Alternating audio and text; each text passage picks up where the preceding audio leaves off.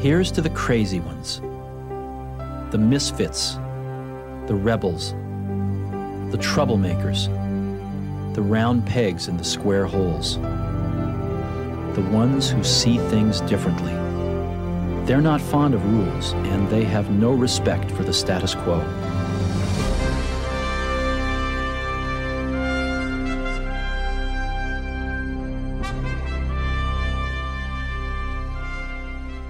Welcome to Your Creativity, the podcast that keeps doing something. Anyways, today we are here with Steve Conlin from Ogden's own distillery. Steve, thank you. Thanks for having me. Happy to be on. I'm hanging with a couple of Steves. Yeah, it's Steve Squared. Steve squared. Uh, Steve, I did a lot of researching on you yesterday. I Uh did too. oh. Uh oh. So, okay, first off, you worked for the frickin' IRS when you were like 20 something, yeah, that's what brought me to Utah. which is crazy. Yeah. So I was 20 something. I'm trying to think. I probably started when I was 19 and worked for about three years, four years for the IRS. And I was doing computer systems development, working on a project. The first half was in Austin, Texas, which is where I lived. And the second half was uh, in Utah, in Ogden. And uh, my I was supposed to come out for uh, two weeks. That turned into two months.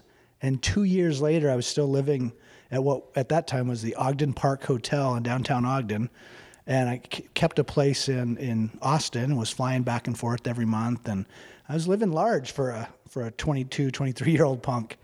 So And it was Ogden on the top list of priorities because you were also, I mean, in Boston, you had other cities that I mean you, seemed pretty hip and stuff. You- and did you check with the CIA? And then Ogden, like Ogden popped up there, and I'm sure it was like on the list of everybody wanted to go there. So did you? Were you like demoted, and that's why you were sent to So Ogden? now, now I'm nervous, dude. so, um, no, the you know what happened was the first half of the project was implemented over the summer, and so I spent time in Philadelphia, in Boston, and back in Austin, and then back to, and then I came out to Ogden for the first time, and uh, that. No, it wasn't the plan. It wasn't it. You know, I always say life is what happens when you're busy making plans and I did not intend to be here. And in fact, I hated Utah for the first six months. I was miserable. And then one day it just kind of clicked, and I went, "Ah, this this is the place." Not to quote anybody, um, but yeah, there was something about. I met the right people, and I I realized there was a, another culture here than the one I'd kind of been in at the IRS, and um, I decided to go back to school. It was the main thing that kept me here. I wanted to, I didn't want to go back to the University of Texas because at the time it was 100,000 people and I wanted to go to a smaller school. So Weber State is where I I went because I wanted to be the big fish in the small pond instead of the small fish in the big pond. It was really um, I talk in cliches evidently. Well, see, I like that story too because yeah, of any school you could go to, um, you chose Weber State, and I like that because I think it, one of the podcasts I listened to yesterday, you talked about that, and it, you know, it was more just the symbolic of I think all these students think, well, I need to go to the bigger school. It's always bigger is always better, and I like that you found the uniqueness at Weber State and how you could shine from that. Yeah, and you know, maybe it was just fear of competition. I was going into journalism, and um, I wanted to be a photojournalist, and I knew like Western Kentucky at the time was a big photojournalism school. So was Texas. So was um, University of San Francisco, and there were you know some University of Missouri um, had a great photojournalism program, and. Uh, I thought, oh, I, am not talented. Okay, I'm I'm not talented. I, I've crafted my skills, but I wasn't a talented photographer at the time, and so I thought, well, Weber State, nobody wants to be the photo editor of the newspaper at signposts up there, so I can I can do the job and learn the skill along the way. Whereas if I'd gone to another school, I would have been just somebody else trying to compete for those positions. And so there was a method to my madness. Uh, and plus, I was pretty ingrained at that point in Ogden and loved it and had a lot of friends, and the living was cheap at the time. And yeah, so here I am, 25 something years later. Do you remember your favorite assignment from the signpost? Oh gosh, you know, you know it's crazy. Like Weber State hosted the NCAA's first round back then. It was the last time they ever did it. So, you know, there were uh, Jason Kidd was playing there in college, and Wally Szczerbiak, I think, is his name. And um, you know, there were Jim Boeheim's Syracuse was there, and and that I remember great crowds from Wisconsin playing, and and just being in that that NCAA excitement in in at the Dee Event Center was pretty amazing. Um, you know, I, I, moved on to the Standard Examiner from there um, up in Ogden. I got to cover the Jazz, and I went to the NBA Finals two years in a row um, when the Jazz were playing the Bulls. And so those times were pretty special. You know, I mean, to be able to say you you shot John Stockton and and uh, Karl Malone and, and had um, um, what's his name, the tattooed guy, the, Rodman. Dennis Rodman. Dennis Rodman, fall on your lap, and I mean things like that. Yeah, it's kind of fun. Um, I also covered, you know, the first transition of BYU and Utah being big sporting programs up in. Uh, I went to the Cotton Bowl and I went to the Copper Bowl with Utah, and so sports, sports are my thing. Um, you know, those stick out in my mind um, as far as great, great experiences doing that job. So, and then you transitioned from there. Like I know you did mortgages. You, yeah, well, you know what happened was, so I was working at the Standard Examiner, and at the time, um, I was the assistant photo editor. Um, this was probably 97, 98. And I was making, I think, $22,000 a year. Okay, and I was getting to do a lot of fun, cool stuff. But from the IRS job, you know where to put that twenty something thousand. so, uh, you know what? It was. Uh, it, it was not a lot of money. I'd worked at the Standard as an intern for thousand dollars a month for a year before I got that job, and uh, so I lived on twelve thousand um, dollars for the previous year, which wasn't a lot of money especially coming from the IRS, where I was making pretty good money at that time. Um, I actually left the IRS as like a GS 10. I mean, I was I had done really well there for a very short time period, and um, I I had a friend who was in real estate, and I saw him making like what I was making in a year in a month. The market was hot, and so I went and got a real estate license, and I started working with him, and uh, just because I was I was needing the money, and so I left the Standard Examiner to go chase real estate dreams, which of course timing's everything, right? And you, the market kind of flattened out, and and uh, I was doing okay. I was getting by and everything, but then I somewhere along the way I, I met somebody who did mortgages, and my aptitude for the mortgage business was much better than it was for the real estate business. And I about 2001, 2002 so it was actually probably right before the Olympics. I I got my mortgage license and, and transitioned into the mortgage business. And I was very successful at it. I had a, my own office and everything, was a broker um, down on 25th Street of Ogden. And um, yeah, I, I did that until like 2012. So. And that's when you got involved with Ogden's own distillery? Well, I'd gotten involved with Ogden's own distillery in 2009. okay. Okay, so uh, well, actually, there was a meeting in July in 2000 say, and something, six or seven. 2008. 2008. Yeah. Well, um, yeah, the history more. You probably listen to me and Tim talk about it on our little podcast, huh? um, so yeah, what had happened was um, Tim Smith, whose idea it was to start this company, met with me in um, July of 2008, and um, we decided at that point to explore it as a as an idea. How did you guys know each other? Just from Acquaintances. Yeah, I'd only met Tim a handful of times before, and we. Uh, I had my office on 25th Street, and he had been in my office a couple times. He actually worked for a mortgage company as well, and I knew him through another loan officer that worked in his the same office with him. And he showed up at my office one day and just kind of said, Hey, I've got this idea I've been trying to bring to market. I was wondering if I could talk to you about it. And we sat down and, and chatted over lunch one day. And I didn't see, um, well, I was grossly naive about how hard the business is. And I thought, eh, how hard could this be?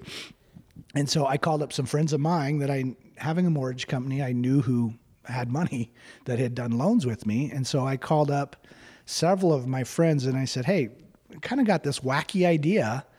I mean, none of us know anything about the alcohol industry, but who wants to take a risk? And the next thing you know, um, we signed paperwork in April of 2009. So we're nine years into it, pretty close here. And we had Underground, our first product, on the shelf in um, August of 2009. So it took about a full year from the first discussions, but we didn't really get rolling until April. There were some some false starts um, as we were going through it. One thing that happened was the mortgage crisis of 2008 hit in October, and so all my friends who had had money suddenly had less money, including myself. And so we all had to take some time and really evaluate whether we wanted to take the risk of jumping Yeah. into this. So I, I, I know that it, people don't like to talk about the tough times, but I kind of wanted to talk about the tough Mm-hmm. Sure. times because I, th- um, I run a business, and I Uh-huh. know, and you and I just discussed this that sometimes business is a mirage, and you know, there's an illusion there. I want to talk about like so when you were in those moments, like what struggles did you go through? I mean, did you actually think, all right, we're gonna not even do? Um, no, you know, we How low did it get? You know, I think I had some personal lows because I'd come through that that mortgage crisis. I like to tell people, one day I was looking in my bank account, and I'm not bragging or uh, it just is, this is just facts. I looked in my bank account, and I had 117 thousand dollars just sitting there. Three days later, I had seven. Okay, because I had had some risky investments. I had had some mortgage loans go bad. I had had all this stuff happen all in 2008 when the market just tanked. And that's a sobering experience.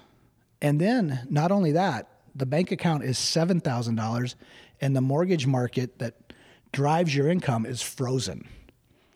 You can't write loans. No, no banks are lending. What did you Uh, do?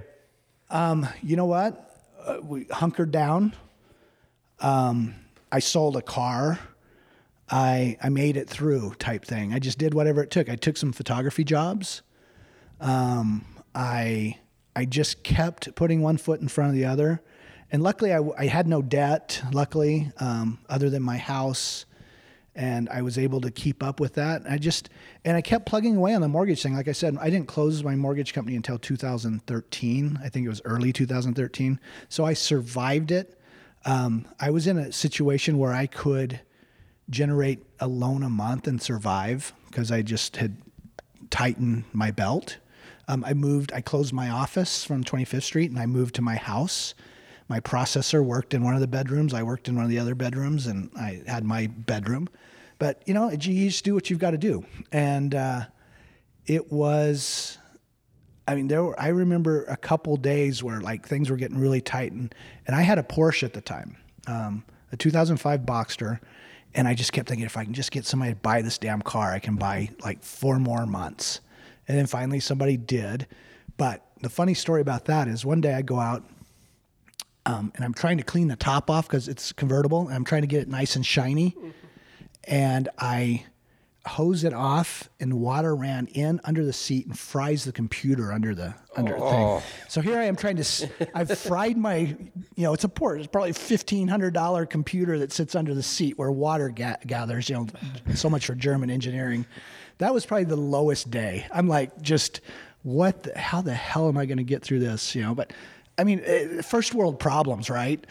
You you're trying to sell a Porsche. How bad can it be? You Yeah. know? And so um, it would just, you know, I guess what I'd say is when you say it's an illusion sometimes when people are um, successful, it's fleeting. It can be fleeting. You have to protect it. And It's fluid. yeah, it's fluid. And, and we joke that we're, I told you this on the way up, we're like the richest um, or the poorest successful people you know. We got into this business not knowing a dang thing, and we got in undercapitalized. And every day, we're nine years into it, and most people look at it and say, "You guys are wildly successful," and we are. We're doing good, but we're nobodies in the liquor business in the grand scheme of things. And we are every dollar goes back into making product, buying bottles, buying labels, and and so we're just your average business guys. You know, we're out there just doing it, and we're doing it for the payoff we hope comes down the road. But and and as long as we keep growing, we stay really positive about it and stuff. But we're not uh, by any stretch of the imagination just like you know, High West just sold for 160 million dollars um, back in October. Wow. Yeah, wow is right. You know, that's that's what we're successful. That's wildly successful. Yeah. You know, and I'm sure up until that point they were all they were doing the same thing we were. They were just putting the work in, and and we call it working the plan. Just keep working the plan, and uh, so that's what we do. And um, and there are hard times, like you know when when you um, when you're undercapitalized in business, whether it's the mortgage world or whether it's um, anything, you have to make the right decisions. You, you know your decisions are very important because making the wrong ones are just they're just throwing money out the window. We before we started, we talked a little bit about Sundance, and uh, you know anybody that's in a business around here knows that Sundance comes with their hands wide open. Not the organization Sundance, but all the people up there. It's the independent lounges. Yeah, the independent lounge, they just want your stuff because they're going to give you that magic thing called exposure. And we learned after a year or two that that exposure doesn't go very far when all of your um, people Doesn't pay payroll. yeah, when you're being exposed to people who live in areas that can't buy your product. Like, yeah, they may have a great experience, but it's just money that leaves, you know, they just they they drink their free booze in our case and and then leave the state. And so we've decided along the way that we'd rather put our time and effort and energies and dollars into just supporting local stuff. And that's what we do, you know. so. You sponsor one of my favorite things. What's that? The the drag brunch. Oh, yes, we do. We've been doing that almost I think it's coming on 2 years now. Yeah. Yeah. How, how did you two come together? We in, interviewed Jason Okay. a while back on the Yeah, I love Jason. So, you know, this is funny. Do you know Harriet Winston? I do not. So, Harriet Winston is a drag queen. Um, and I met Harriet at St. Patrick's Day. He was Miss City Weekly um, in 2016. Yeah? 17, 16, 14, 15, 15. 2015's Miss City Weekly was Harriet Winston. And as part of being Miss Harriet Winston or uh, Miss City Weekly, you get to be um, in the St. Patrick's Day parade with um, the City Weekly. And so I was just walking with the City Weekly. We have a great partnership with them, and uh, met Harriet, and we started talking after at lunch afterwards about his drag show. And I had honestly, I don't think at that point I'd ever been to a drag show. And he said, "Come, come check out the drag show. You'll love it." And so I did. And I thought, well, you know, here's a great little niche market, very niche market that we're not involved in, that we're not support, that that can use support, um, and it's so much fun. So that why the fun. why the heck wouldn't we be involved? and so I think we started with a really small dollar amount sponsoring them. I, I want to say it was like a couple hundred bucks. I mean, it was really low, and they were really happy to have that because it's not uh, something that's corporate sponsored at all. Um, and so we got involved, and now um, Harriet kind of turned it over to Jason about a year ago, and uh, Jason's continued it and, and blown it up. You know, instead of doing, they were doing one show a month when we got involved, and now they're doing once- four, five, six, eight sometimes during Christmas, and and it's I just go, just go and see it one time. You'll laugh your ass off and have a good time, and um, a lot of it's for me now is the joy of seeing other people having fun there. You know, I love, I just love going, and I I've been to probably I I would guess 40 drag shows at this point now. I try to just go once a month now. Um, Been to four? Yeah, about four of them Yeah. since we had them last year. Yeah, it's a great time. And, and the name, um, Five Wives Vodka, Uh-huh. that's kind of irreverent. So it's a good good fit for that. How did the, the name for the, the vodka come together? And Yeah. how many wives do you have? I have none, and I never have had one. So um, Tim's the one pulling all the wives. Tim's got one wife, his only wife, his first wife, as far as I know. Um, Sometimes guys with first husband, first wives try to forget about them. Yeah, yeah. um, the name came about. It was really so. I have a friend who um, lives in. She lives in Chicago now, but she was from St. Louis originally, and she was a photographer at the um, Deseret News years ago, about the time when I was doing photography, and we remained friends over the years. What was her name? Carmen Tresser. Um, and yeah, so this was back in the '90s. You know, we she had interned at the Standard Examiner when I was work or when I was at the Signpost. I mean, this we go way back. So we've remained friends over the years, and her family lives in the Midwest. And when we started the business, um, her and her cousin, I believe, wanted to distribute underground in the Missouri area, in the St. Louis area. Uh, it, the laws were really simple there, and they could basically run a distribution out of a out of a, a storage shed. And so they did. They were just kind of dabbling with it, literally selling underground out of the trunk of their car in the St. Louis area, and doing okay with it. And so I went out to visit and kind of do a market visit with with them and and get everything kind of um, just to see how it was going. I mean, it was still an education process for us too. And we're driving around, and I said, you know, we're thinking about coming out with a vodka. I just don't know what we'd call it. And we went into a store, and she's looking at the shelves, and you know, at the time, Three Olives was kind of hot, and and there were some other brands, and there was 360, and um, I got back to Utah, and about five days later, um, my phone rings, and I pick it up, and she goes, Five wives. And I said, Five wives, what? What, what are you talking about? she goes, Five wives vodka. And I said, You know, I like the ring to that. Let me, let me play around with it. And so I started generating labels. I, I mean, I bet I went through 35 different labels and none of them were sticking with me. Like I had this like sensual lesbian scene on one of them. I had five we had kind of a charlie's angel five modern brides kind of looking thing. We just ran through all these types of things. And then i was searching the internet just tr- trying to get ideas and i found the image of that we currently use. And all i knew about that image was on the side it said circa 1895 that's all i knew. And i was able to and it was about the size of a postage stamp when i found it at 72 dpi Oh, wow. so we were able Tiny. to, yeah, we were able to pick it, uh, you know. Um, so I, I designed the label based on that name, and then we had some discussions, and you know, um, you talk about business being tough, you know, in deciding on things is like we had some internal um, dialogues about that la- label. Some people liked it, some people didn't, and we had to, you know, battle it out about what's the best way to go and. And we're, we're glad we went the way we did, but it's, Well, not only internally, then once you actually started producing, you had the whole battle with Idaho. Correct. Yes. So, for those of you who do not know, we were banned in Idaho when we first From- released. Was it somebody named Jim or something? Adams or Anderson? But the the liquor commission in Idaho just didn't like you. Yes, they found us not very funny.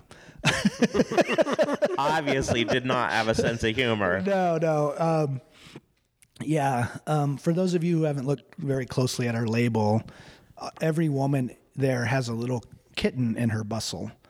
And um, you know, people always ask me, "Did you guys put those there?" And it's like, no, that's how we found that image. They it- just like cats. Yes, we love cats. Um, the play, um, but the that image really we found out, you know, much later that that image is um, the Barrison sisters, and they were a vaudeville group, and they would literally dance around, and at the end of the show, they would yell out to the audience, "Do you guys want to see our?" Um, things Donald Trump likes to grab, and They're cats. Yes, and they'd whip up their bustles and they'd have live cats in a pocket, and and so that's an image of them with their their kitties. So um, I will never look at the label the same way again. You know, it's a little interesting that don't know the if this liquor is a- commission from Idaho knew that whole story. That seems a little fishy to me. 'Cause I don't know if they knew that at the time, um, you know, and I don't know if the Utah Liquor Commission noticed it until Idaho brought it up. because we got a call like a week later saying, if we asked you to change your label, would you? And I said, no, we wouldn't. We'd find that a violation of our First Amendment rights. And they said, well, we had to ask. So, to their credit, they've never said another word about it and been highly supportive of us. So, yeah. Yeah, it's been fun being in the liquor business. You know, we um, we we try to have a lot of fun. We don't mind pushing buttons a little bit. We're not trying to be offensive to anybody, but we want to we want to be lighthearted about the place we live in, and and and also, um, you know, we I sometimes I think we're bringing back some history people don't know about. You know, like with our Madame Pattirini gin. You know, the the character Madame Pattirini was Brigham Young's 35th child, who happened to be uh, his son, who's and was a cross-dressing opera singer. You can't make that up. And 99% of Utahns did not know that story until we put it out there. Uh, and so, you know, we, we like doing that. And that actually makes our culture richer as opposed to like, you know, diminishing the value, the religious value. I think I see that that actually enriches all of us. Uh, yeah, I think so. I, I yeah, I, I think it makes the, well, let me put it this way. I think Mormon culture, and this is just me spouting off, so don't throw darts at me. I think Mormon culture today is more rigid and more conforming than it w- was back then. And that if you can bring some of this stuff to the forefront, it almost normalizes the the rest of the people in a way. So, for instance, drag shows may seem weird to people who are going to church in this time and place on a Sunday. But yet, the guy who started the Young Men's Society was literally a drag, a drag performer. Okay? So, you know, you can do with that what you want, but at least it should be out there for people to consider. That's what I think Make think. their own decisions. Yeah, yeah. And so, and it's just suddenly it's not so weird. You know, go to 40 drag shows in a two year period, drag queens won't seem so weird to you anymore. it still can be con- disconcerting when they come up and give you a hug and rub their you know, unshaved face across your cheek. but, but other than that, it's cool. Uh, yeah, when you're tipping them and you. Yeah, yeah, yeah. Yeah, yeah, Yeah. it's a little rough. But other than that, it's all good. So, So we've kind of touched on kind of separately on what each one of the main products are. Mm-hmm. Can, can you just kind of go through the lineup and Sure. So we make Five Wives vodkas, and we make a regular vodka, a cinnamon vodka we call Sinful, and a vanilla custard vodka we called Heavenly. Um, again, that's just some some tie into the religious culture that we is predominant around here.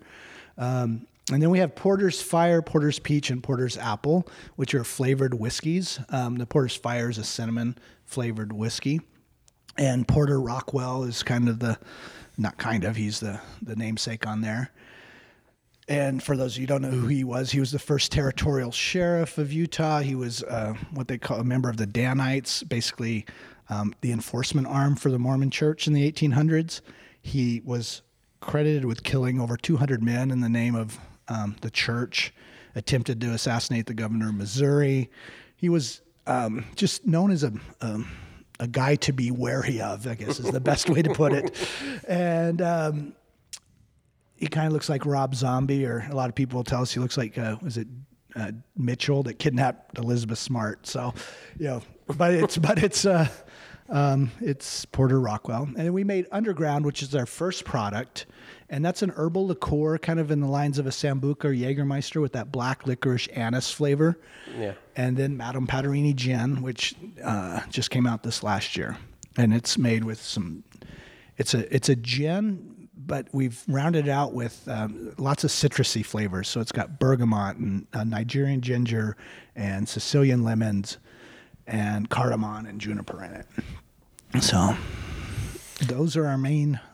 and those you can get those in uh, like 13 is it 13 different states or is it more than that? I You know, remember the exact number. it's- so, You have a distributor out of California that distributes to like 29 different places. Yeah, they're called um, Hi Time Wine out of Costa Mesa, and it's H I Time, uh, not H I G H. Um, but they, um, yeah, they can go, they can ship to about 26, 29 states. The laws are always changing in every state. So sometimes you can ship in, sometimes you can't. Um, all of our products are available in Michigan. And Yeah, why Michigan? you know, um, distribution is the biggest challenge in the alcohol business. And so, for instance, Five Wives is available in maybe five or six states. Underground was with a company called Total Wine and More, which is a liquor chain with 120 stores, and that put them in, that put Underground in like 25 states through them. Um, Porter's Fire is only available in Utah and in Idaho, and so it, it really every product has to be accepted into the market in different ways. Uh, Some states have DABC type organizations. There's 17 of those states. And then the rest of them, you have to have a distributor who wants to take on your product and try to sell it. And so every state is its own battle. And, you know, we always hear people go, you guys should be nationwide. Yeah, we should be. It's, it's, I wish, I wish it were that Five easy dollars a bottle instead of yeah, yeah. instead of. And so, you know, I like to let everybody know that when a company wanted us to go into Texas with, I think it was Five Wives and Underground at the time. That's all we had. They wanted five hundred thousand dollars for an annual marketing budget, um, um, budget, and so that's the kind of support that these you companies demand. sell your Porsche again. Yeah, um, I need to start a pyramid scheme or something. but you know, that's that's the challenge is that uh, it's not as simple as just putting it out there. Um, there's battles for shelf space, and um, you know, and there's I don't I don't know the exact number, but I, last I heard it was over 1,400 micro distilleries in the U.S. now, and so heck, there's 12 or 13 in Utah, and so as you But they actually, you actually mentioned this too, because when you started, there was only one, and it was High West West, yeah, Distillery, yeah. and then you. Yeah. And um, you talked about like the obstacles of learning from all of that, and now Mm-hmm. everybody's coming f- for advice from you. Yeah, we do. We get a little bit of, of that. Um, I think more so. I like. Have you guys ever seen the the lone, the the dancing guy, the lone dancer, where the second, I think they call it the the lone nut, and he's dancing on a hillside, and a second guy gets up and dances with them. Have you guys ever seen this video? Look No. it look it up on YouTube because what happens is there's a lone crazy guy at a festival dancing and everybody's watching and laughing at him. And then the second guy gets up and starts dancing with him and that gives everybody else permission to jump in with the crazy guy and suddenly everybody that was laughing at them is now on the hillside dancing with them. And it's a video about how important it is to be the second person because that gives everybody else permission. That was us. We're the crazy guys who were second enough that now everybody goes like, if those dumbasses can do it, anybody can. Lone dancer. yeah, yeah, it's a great video if you haven't seen it. It's it's pretty short. It takes it takes place in about 45 seconds. It goes from one guy to this explosion. It's great. So, um, so no, I think that in a sense that that's what has happened is we showed everybody that it could be done. Um, High West showed us that it could be done, and uh, and they did the hard part as far as on the legal side and all that. We, it was pretty simple for us to follow in their footsteps. Now they did it much differently. They started with roughly, um, I think, four million dollars, and they raised another three million, and it turned into 160 million. So good for them. They did it right.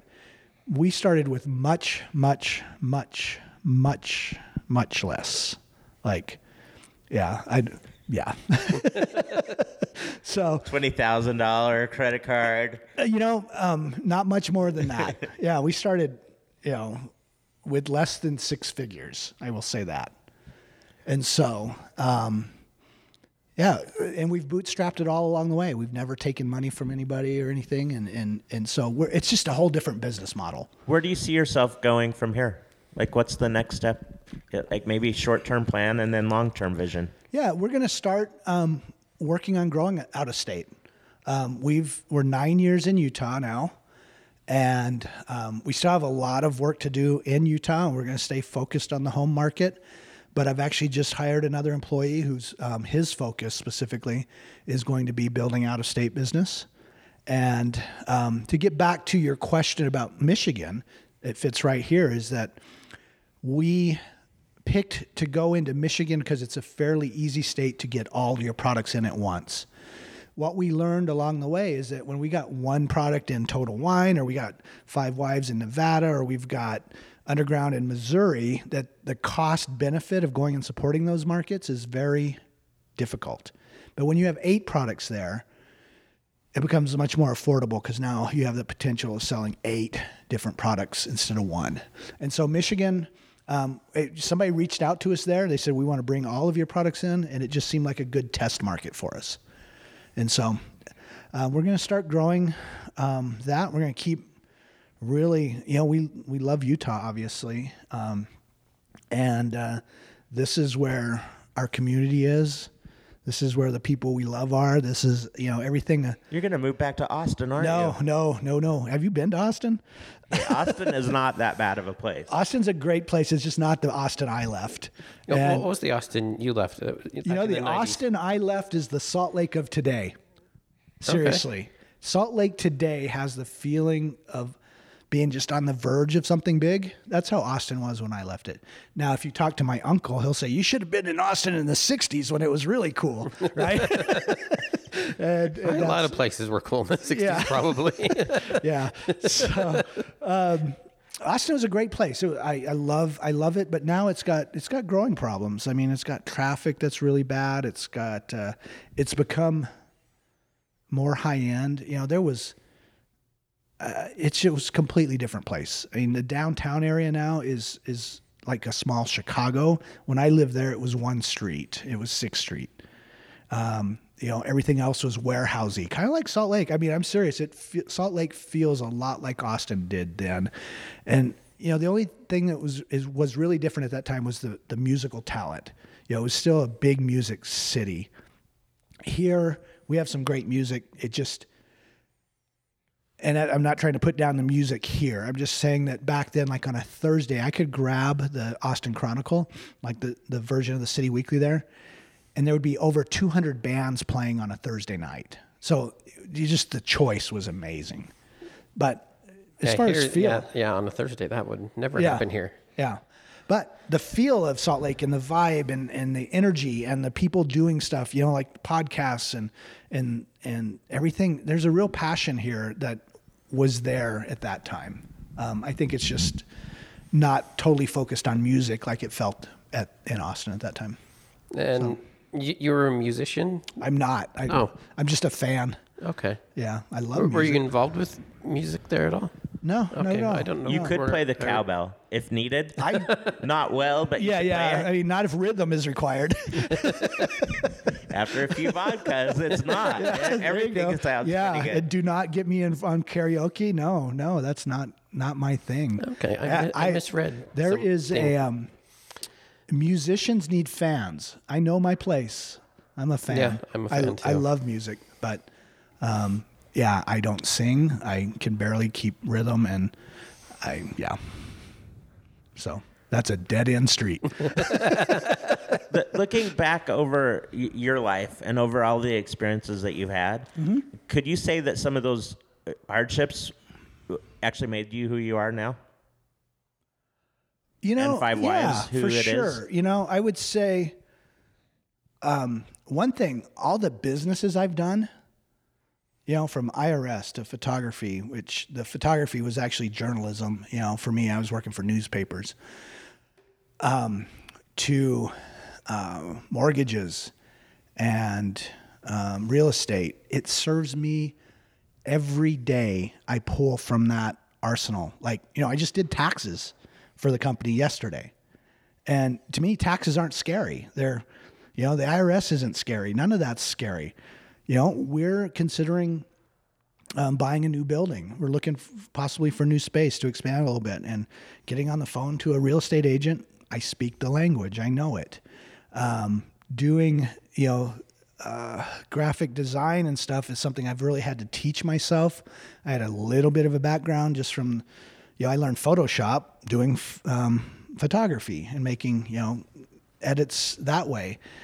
And Graphic design's tough here. There's a there's There's a lot of people, yeah. a lot of people doing it. Yeah, and so I mean, I, I pull from the arsenal of my my background. So in a way, if I think about like hard times made me change my my path, then for sure it served me well. Um, the background, I, I I do like when we got banned in Idaho, I knew how to do a press release that would get me on the Huffington Post within a couple hours. The Today Show. Yeah, the Today New Show, the N- NP, NPR, you know, USA Today. I knew how to do that, um, or at least I had an idea. I may not be. I uh, there's uh, there's a book I'm listening to right now, and and the author refers to um, a thing called a talent stack. He says you can have a talent stack. Certain people have talent stacks. You may not do any of it awesomely, but you have the ability to do it at least. And What's I the think book. um, I don't, you know, that I want to recommend it because I don't think it's that good. but look for talent stacks. no, it's actually it's Win Bigly, and it's uh, Scott Adams, the guy from Dilbert that did Dilbert, wrote a book about um, patting himself on the back about how he predicted Trump would be president. Um, it, it's okay, you know, go. But that you there is lessons from it. there are certainly lessons, and and the book is geared towards teaching you persuasion because he thinks Donald Trump's a great persuader, and I kind of don't agree with the premise right off the bat. So He's amazing. Yeah. He's so amazing. he is president. so sad. Believe me. so sad. He persuaded me not to vote for him. Yeah, yeah. So I don't want to get political. I just, uh, Yeah. it- but it's yeah, it's an interesting book. it, looking at people that, that that are coming up or that are going to listen to this, like Mm-hmm. my mom, Uh-huh. maybe, maybe Dylan's mom. What what what word of Our- our advice do you listeners. have, w- like a secret to success, or what would you tell other people? You know, I would tell other people that there are days where you just gotta put one foot in front of the other. That life can feel so overwhelming and so just not knowing what to do that you just have to put you you have to just put one foot in front of the other. Sometimes you just have to grab a piece of garbage and put it in the in the trash and then grab the next piece and know that if you keep picking at it you're going to have everything cleaned up, you know? That that's sometimes the hardest thing. Um, the other thing I would say is um, you know, it sounds cliche, but you got to trust your instincts, and you've got to um, do what is passion makes you feel passionate about things, um, as well as do what interests you. I, I, to me, you know, I'm I'm 51 years old, and um, my life is fun. It's a good time doesn't mean it's not hard work. It is. I I will guarantee you, I work as hard as anybody, and I don't mind that because what I'm doing is fun, and it's, and and I'm doing it for hopefully a 160 million dollar payoff down the road. That that would be the dream, right? I don't think that's anywhere in the near future, but I, at least I have this big dream to be chasing, and um, and if you can do that and have fun and and not be just everything be a grind, I think life's more enjoyable. I also think that life is meant to be an experiment. That, um, and, in, and that experiment is in gaining experiences. And so I love getting to do something new or experiencing new things. We were talking earlier about Sundance. And to me, I've been to Sundance many, many times, and that experience is past. It's just not. It doesn't doesn't excite me. You know, my next thing is I want to I want to put on a film festival. Okay, that's a new experience for me. It's related to the experience of Sundance, and I can I can go up there and and pull ideas from it. They've been around for years, but I want to do my own and and I may fail at it. I who who's given me the right to do a film festival? You know, I have. That's that's how simple life can be Yeah, sometimes. you don't need anybody's permission. No, no, and a lot of people are just waiting around for permission to do things. I just do them. I just do it, and um, I think more people should be like that. Not be worried to fail because you're going to fail at a lot of stuff. Might as well fail at stuff you're crazy about or or um, you know willing to take a chance on. Now, I will say this: I say that with the caveat that I'm single with no kids. And so if I fail, I'm not screwing anybody's life up, you know. I I can bounce back. I can I can live I can tighten my belt and live through a mortgage crisis because I don't have much other responsibility in that regard. And so that's a luxury that I I do admit that a lot of people don't have. And uh, so don't go out there and say Steve Conlin on a podcast said I should go do that because please consider. I'm gonna go do that. consider your situation is different than mine. but you know, for me, it works. It, it works, and and there's, you know, it's funny because I sit here and say my life is fun. Doing taxes yesterday was not fun, right? There, I I don't want to say everything's rosy, but Picking up the garbage isn't yeah, always fun. Yeah, it's there's, you, it's not just gummy bears and unicorns. You know, it's there's hard work involved, but if you're working towards something you, you care about and you're having fun along the way, then you know I think life's pretty good. So, Now it's time for my bonus question. oh, extra points. Yep. Your favorite Muppet and why? Muppet. Muppet. Oh my God. That includes Sesame Street. Any, any Jim Henson creature I consider a Muppet. Um, gosh, Kermit the Frog jumped into my mind right off the bat. I, I'm not sure why. And then um, Gonzo became next because Gonzo looks like he's having a good time. Gon, Gonzo's Yeah. mine, yeah. Yeah, he just, you know, um, yeah, Gonzo's having fun. So that'd probably be mine.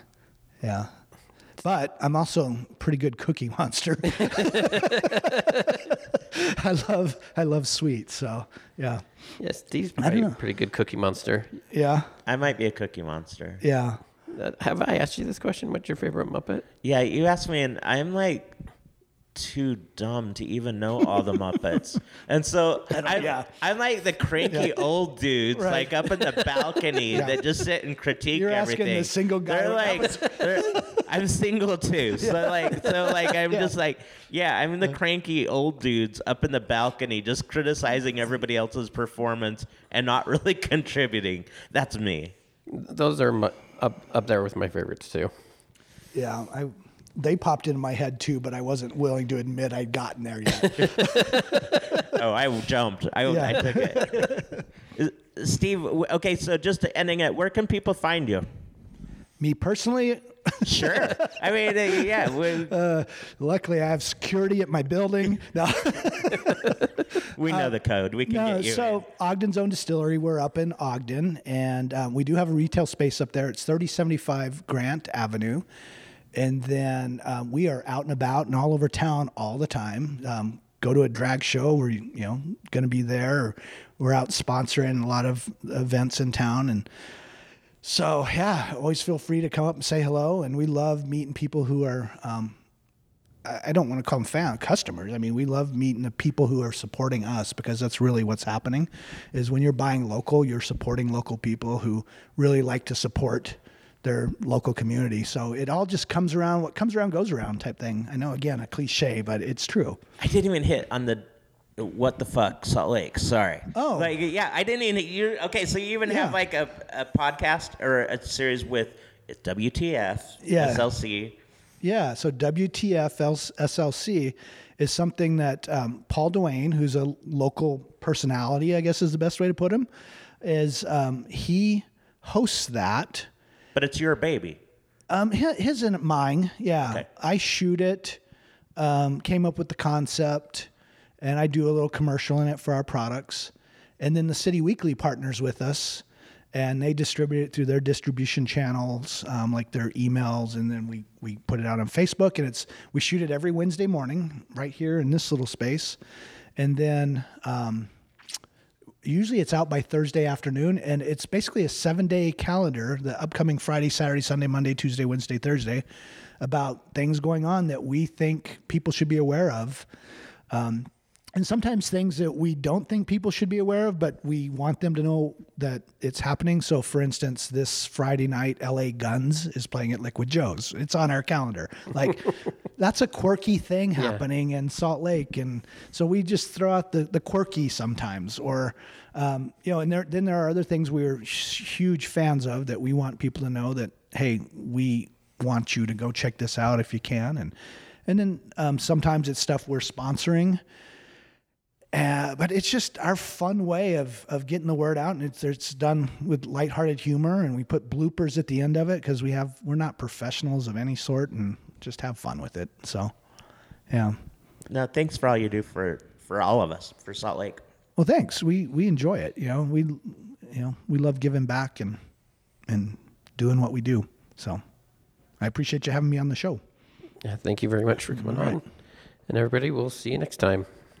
Peace out. The podcast is done, man.